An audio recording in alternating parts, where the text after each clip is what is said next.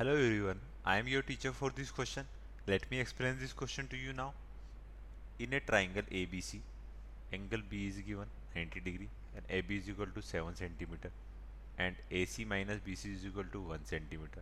Find the value of sin A, cos A, sin C और cos C की value find out करनी है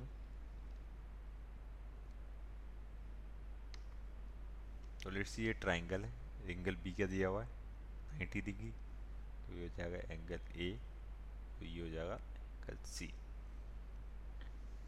A B क्या दिया हुआ है हमें? Seven centimetre. ए बी को लिख लेते हैं हम सेवन सेंटीमीटर। और बी सी को क्या मान लूँ मैं? एक्स।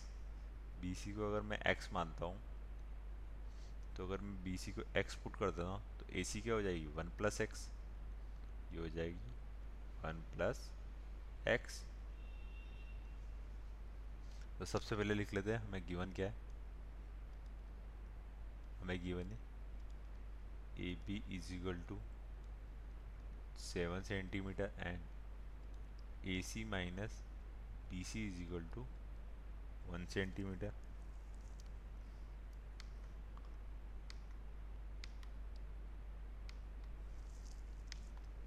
तो लेट सबसे पहले क्या करता है हमने? बी सी को मान लिया।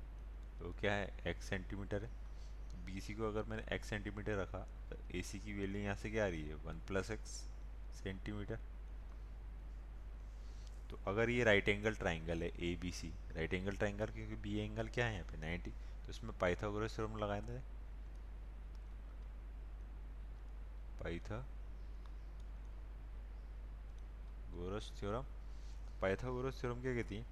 कि हाइपोटेनियस के स्क्वायर किसके इक्वल होता? है ये इक्वल होता है परपेंडिकुलर स्क्वायर प्लस बेस के स्क्वायर के।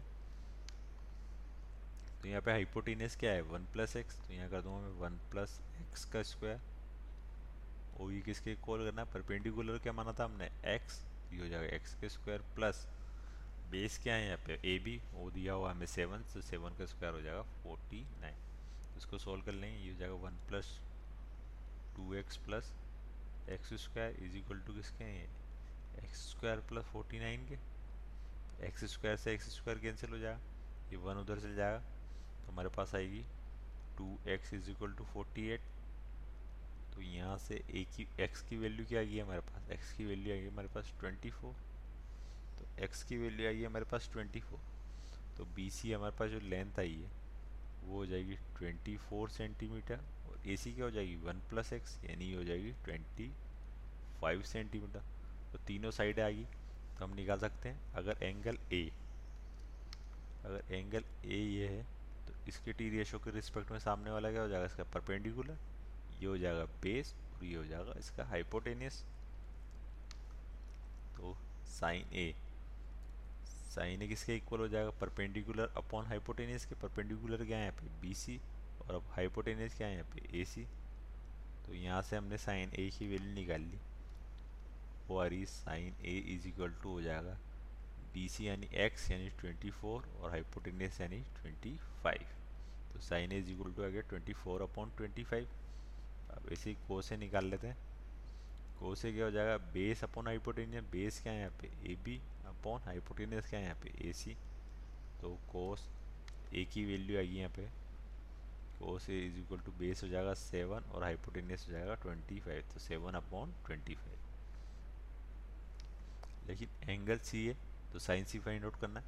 तो अगर ये एंगल सी है तो इसके सामने क्या हो जाएगा? इसका परपेंडिकुलर पी डैश और इसका बेस क्या हो जाएगा? बी सी उसको बोल देंगे बी डैश और हाइपोटेनियस उसका हो जाएगा एच डैश जो कि सेम रहेगा। तो अब फाइंड आउट कर लेते हैं। साइन सी तो साइन सी होता है परपेंडिकुलर अपॉन हाइपोटेनियस तो इसका परपेंडिकुलर कहाँ है? टिक्नोमेट्री रेशो एंगल सी के रेस्पेक्ट में तो इसका परपेंडिकुलर है ए बी अपॉन हाइपोटेनियस क्या है यहाँ पे? ए सी तो यहाँ से साइन ए की वैल्यू आई है हमारे पास.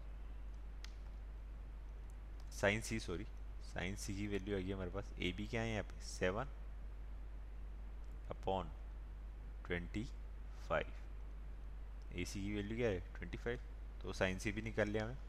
इसी तरह हम निकाल लें कोस सी कोस सी क्या हो जाएगा यहाँ पे?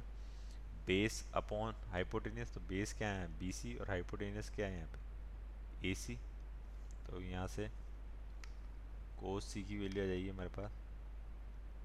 Cos C is equal to हो जाएगा बेस बी सी यानी ये हो जाएगा twenty four upon twenty five तो चारों टी रेशो की हमने वैल्यू निकाल ली।